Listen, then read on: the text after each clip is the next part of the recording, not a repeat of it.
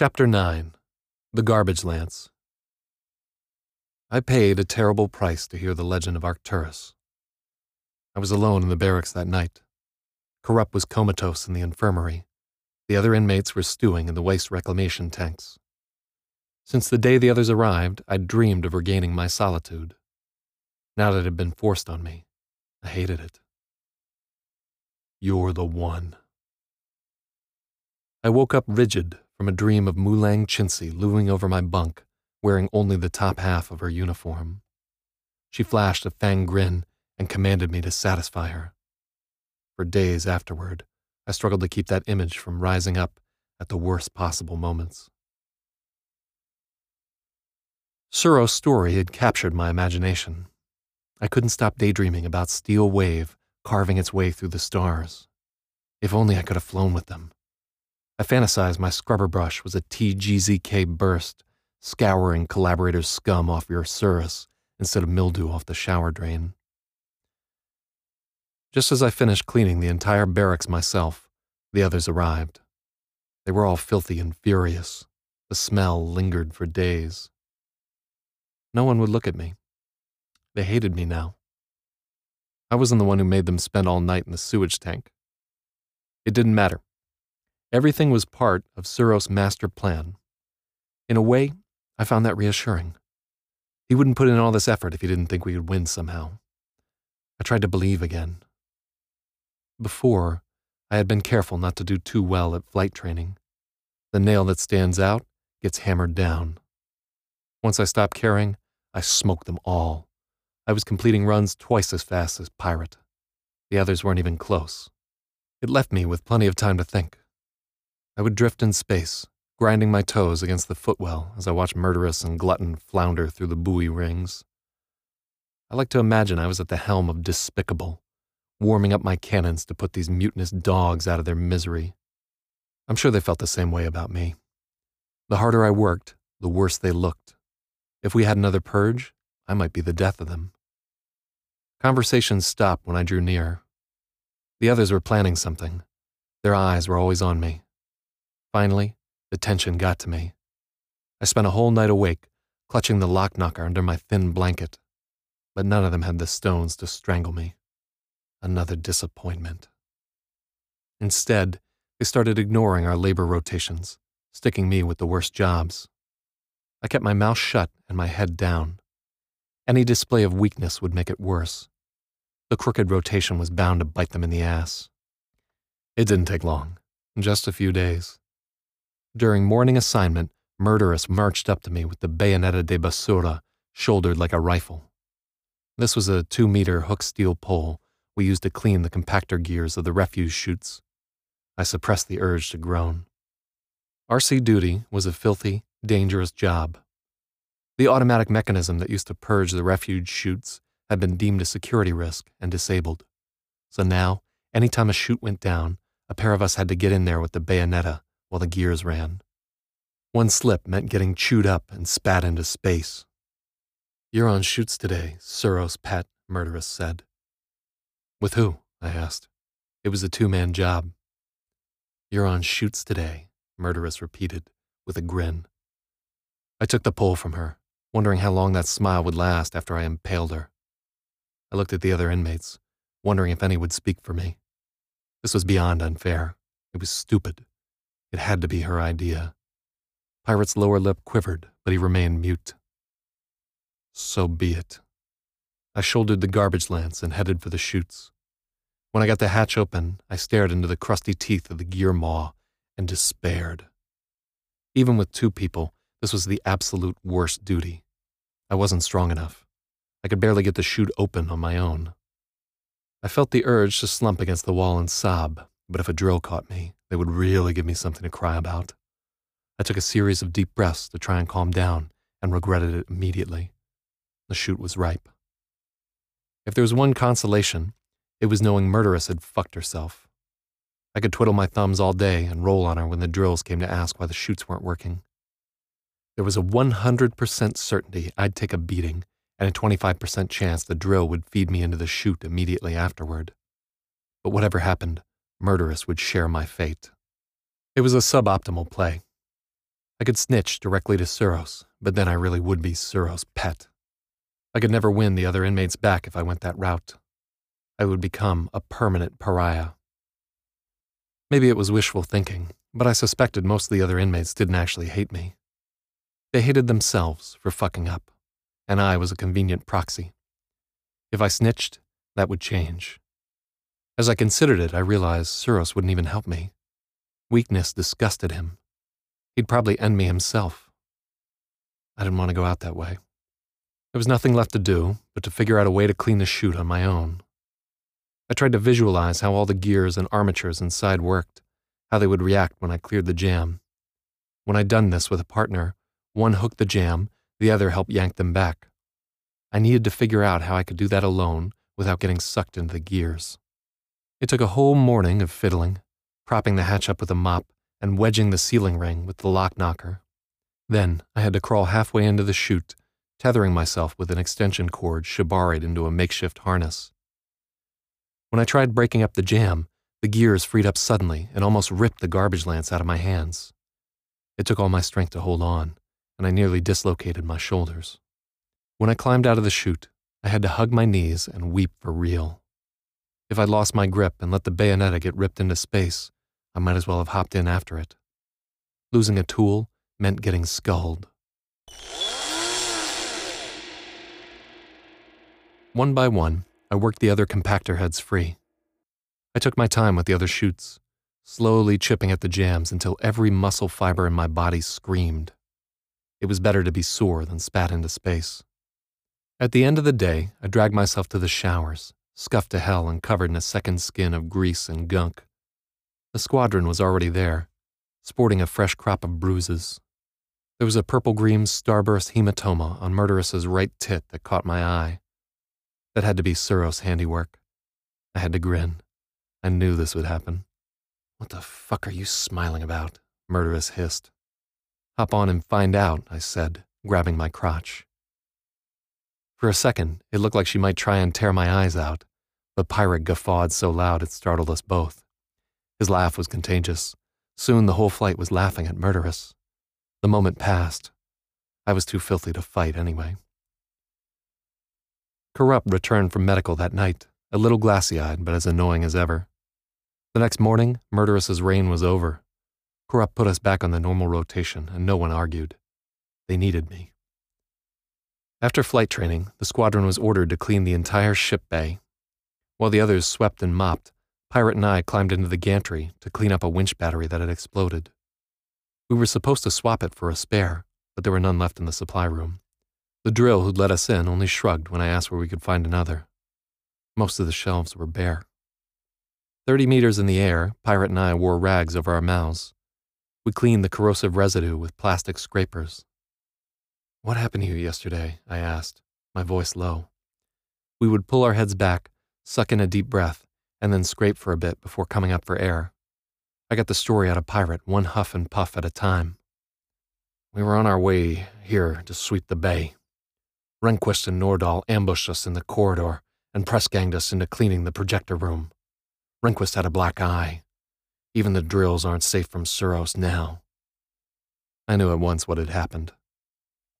I bet you missed the rust on the ceiling bolts, I guessed. Pirate's eyebrows shot up in surprise. Shit. That was Glutton's fuck up. What a beating. I wish you'd been there. To catch the error, I mean, not to share the beat. Pirate took a deep breath and went back in, chipping at a clump of gel that had partially crystallized. Sparks flew off of it. I could smell the ozone through my mask. Pirate pulled away, and I took a deep breath to take my turn. It was that OB's stupid idea to put you on chutes. I argued against it, but no one would listen. They all think I'm a fool, Pirate sighed. I nodded as I worked the scraper. I bet she's next, I huffed. Now that her star had fallen, I was sure Murderous would do something crazy and get herself locked. Pirate paused, then shook his head. I think it's Glutton. You want to bet a meal on that? I ventured. Glutton's times were trash, but Murderous was more volatile than the gunk we scraped. Easy money, Pirate said. Under his mask was a grin.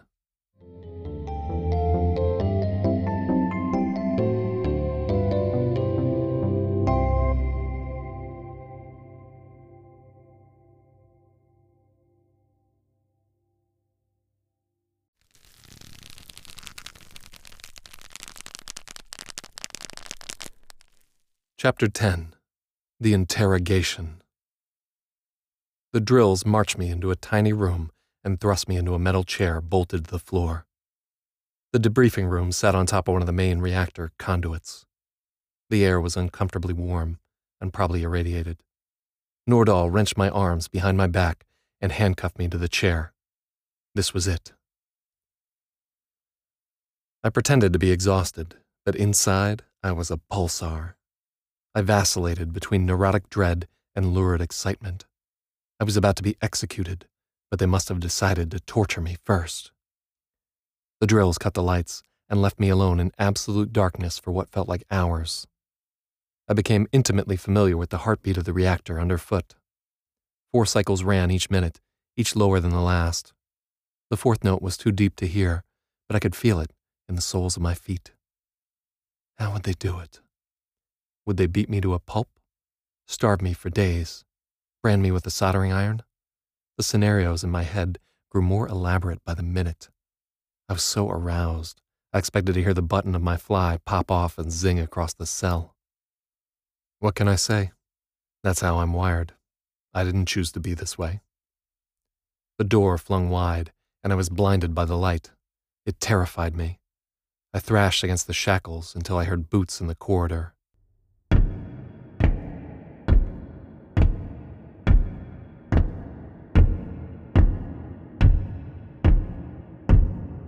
The gait was as regular as a watch. I recognized it instantly. I froze up. It felt like the air had been sucked out of my lungs. Suros. What is your name? Sergeant Suros demanded. I squinted into the corridor. Everything was a glaring blur. Traitor, reporting as ordered, sir. Where were you last night at 0200 hours? Asleep in my bunk, sir. His voice grew closer, but my eyes refused to clear. I couldn't rub them. I was shackled to the chair. Did you hear anything in the night? Anyone moving around in the barracks or in the hallway? No, sir. Why is that? Sir, I asked, stupidly. Suros hit me in my right temple with a closed fist. The blow rang in my skull like a slamming door. Glorious. Suddenly, I could see again. My veins were hot with adulation, my lungs full of air. I was alive. In that moment, I had the audacity to stare right into Suros' eyes without servility or guile. I wanted him to hit me again. Harder, I wished. Instead, his clenched jaw melted into a grimace of disgust. A sigh hissed out of his flared nostrils. Suros had forgotten I was like that. I wondered how he'd ever gotten to be a drill with such an expressive face. Maybe it was only because I'd known him so long. Maybe I was only imagining it. He didn't hit me again and pretended not to notice my erection. I asked why you didn't hear anything, inmate. Sir, I was asleep, sir, I repeated. The other inmates were more forthcoming with me. They all heard something. Suros dropped his voice, leading me down a path he wanted me to wonder if one of them had said something about me. That was why they left me in the dark for so long. I was supposed to be wondering if anybody had talked instead of edging. Sir, I didn't hear shit, sir. I was trying to goad him by cursing. Suros would have laid out any other inmate, but he ignored the bait. You heard nothing unusual? Nothing, sir. I sleep like the dead, sir. Take some time and think about it. I'm sure you'll remember something. Aye, aye, sir. I spent the next 24 hours shackled to that chair, stewing in a pool of urine. Every few hours, a pair of drills would barge in, screaming at me in a flare of blinding light. Rehnquist and Nordahl, the dumbest of the drills. Both men had the same type of face, lumpy and potato like. Rehnquist's black eye had faded, but I could still tell. I actually felt a little degraded dealing with him, but I liked that too. I didn't even rate a first class torturer like Suros. I'd been left to the dregs. Rehnquist said the other inmates had all informed on me. He warned I would be executed if I didn't spill everything. He made some threatening gestures, but never followed through. Suros must have warned them not to beat me. Nordahl was the carrot. He promised me a drink of water if I would only recite what had happened that night, telling him every detail. I must have repeated myself 20 times. The showers had run out of hot water after flight training. Chow was a bland gruel of two green ersatz peas and stringy clots of fab protein. Before lights out, Pirate told us for the hundredth time how he'd outwitted a Hezo ambush at Altair. For the hundredth time, the rest of the squadron scoffed at him and told him it was bullshit. I crawled into my bunk, laid my head on the thin and unsatisfactory pillow, and that was it. Not good enough, Nordahl said. He grinned those wide idiot lips and quaffed the whole glass. I wanted that water so badly, but I knew. Even if I told him everything, he would just throw it in my face. I'd only get a few drops licked off the tip of my nose. As the torture wore on, those few drops seemed more and more worth it. But that was just a small part of me. The larger part was disconnected, exulting in the scene as if I was standing right next to the drills, torturing myself. I was beginning to hallucinate, and I welcomed it. I'd been having terrible cramps for hours. My eyes felt abraded. Let's go over it again, Rehnquist suggested. Sure thing, sir, I croaked. My voice sounded like I'd been snorting sand. He's too weak. Better let him stew there, Nordahl butted in. Do you want that inmate? How about another 24 hours in the dark? Aye, aye, sir. They turned to leave me there, but I could sense they weren't finished. I counted the steps towards the door. One, two, three. On the third, Nordahl swiveled on his heel. His brow was furrowed for what passed for a thought. Hey, inmate. Yes, sir. How come you never asked us what we're grilling you for?